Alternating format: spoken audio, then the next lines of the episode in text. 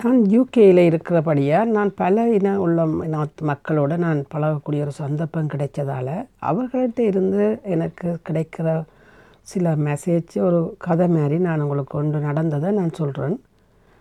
நான் பஸ்ஸுக்கு நின்று நான் வேலைக்கு போய்க்கு அப்போ அதில் எங்களோட பஸ் கோடில் வந்து ஒரு ஈரான் லேடி அடிக்கடி வருவாங்க. அப்போ நானும் அவங்களும் கதைச்சி கொள்வேன்.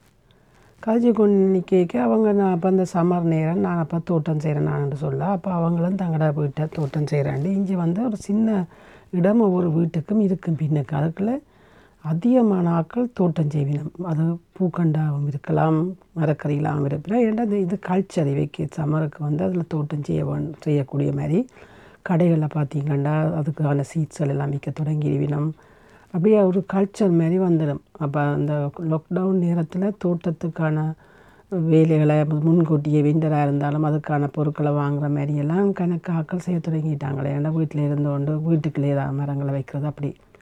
அப்போ அந்த லேடியோட நான் கதைச்சி ஒன்று கேட்க அவள் ஒரு மெசேஜ் சொன்னால், தங்களோட ஊரில் தாங்கள் ஸ்கூலுக்கு போக முதல் அவங்களோட அம்மா ஒரு சீட்ஸ் கொடுப்பாவாம். அந்த சீட்ஸை கொடுத்து அதை அவங்க வந்து அந்த பயிர் செய்த விதைச்சிட்டு போகணுமாம். தங்களுக்கு அந்த ஒரு நிலமும் இருக்குமாம், அந்த இடத்துல போட்டு ஸ்கூலுக்கு போகும்போது அதுக்கு தண்ணி விட்டு அந்த பனை மரங்கள் அந்த செடிகளை பார்த்து கொண்டு அதில் இருந்து அவங்க கணக்கு மரக்கறி எடுப்பாங்களாம், கேரட் எடுத்துருக்காங்களாம், கத்திரிக்காய் எடுத்துங்க. அப்போ தங்களோட வீட்டில் மூன்று பிள்ளைகள் இருந்தால் மூன்று பிள்ளைகளுக்கும் ஒரு பகுதி நிலம் கொடுத்துட்றோம், அது அதில் நீங்கள் தான் சீட்ஸை போட்டு காய்கறி எடுக்கணும். அப்போ அந்த பிள்ளைகளோட வாழ்க்கையில் இது முக்கியமான இந்த ஒரு விவ விவசாயத்தை அதை பிள்ளைகளுக்கு ஈஸியாக பெற்றோர் பழக்கினோம்.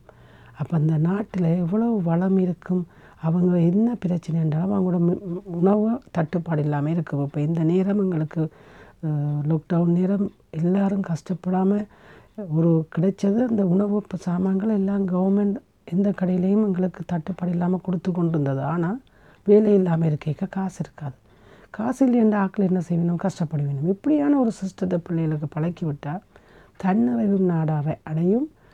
மக் நாங்கள் மக்கள் பிள்ளைகளும் எதிர்காலத்தில் ஒரு தன்னம்பிக்கை இருக்கும். தங்களை வீட்டில் இருந்து ஒவ்வொன்றுமேட்டு ஒரு படிப்பு, அது பிள்ளைகளுக்கு வாழ்க்கை கல்வி, ஒரு செடி எப்படி வளருது, எப்படி அது காய்க்குது, எப்படி பூக்குது, அது எப்படி பாதுகாக்கணுமெண்டு என்னென்ன கூடுதலாக இங்கே பிள்ளைகளுக்கு எப்படி தக்காளி சிலது பிள்ளைகளுக்கு தக்காளி எப்படி காய்க்குது, பச்சை மிளகாய் காய்க்குதுன்றே தெரியாது. அதை பார்த்து கடு தோட்டம் செய்யக்க அது ஈஸியாகவே அவங்க அந்த ஸ்கில்லை வளர்த்துருவாங்க. எனவே நீங்கள் என்ன உத்தியோகமாக இருந்தால் என்ன படிச்சிருந்தாலும் அதை பற்றி நீங்கள் கண்டுகொள்ளாமல் உங்களோட வீட்டில் அல்லாட்டி வீட்டில் நிலம் சீமெந்தாக இருந்தாலும் ஒரு பிளாஸ்டிக்கில் விற்கிது ஈஸியாக, அதுக்குள்ளே மண்ணை போட்டு தான் இங்கே கூட எல்லாம் செய்கிறாங்க. மண்ணை போட்டு செய்யுங்க, அல்லாட்டி வீட்டுக்குள்ளே ஏதாவது சுது ஒரு சாடியில் வச்சு சூரியன் வர இடத்துல வையுங்க. நான் ஒரு கருவேப்பிலை கண்டு வச்சுருக்கேன் நாலு வருஷம், அது வளர்ச்சி குறைவான உயிரோடு நிற்கிது. ஏன்னா நான் சூரியன் படுற இடத்துல வச்சுருக்கிறேன். எனவே நீங்களும் இந்த தோட்டத்தை உங்களோட வாழ்க்கையில் அதை மே பிறந்ததுன்ற அர்த்தம் எங்களோட வீட்டுக்குள்ளே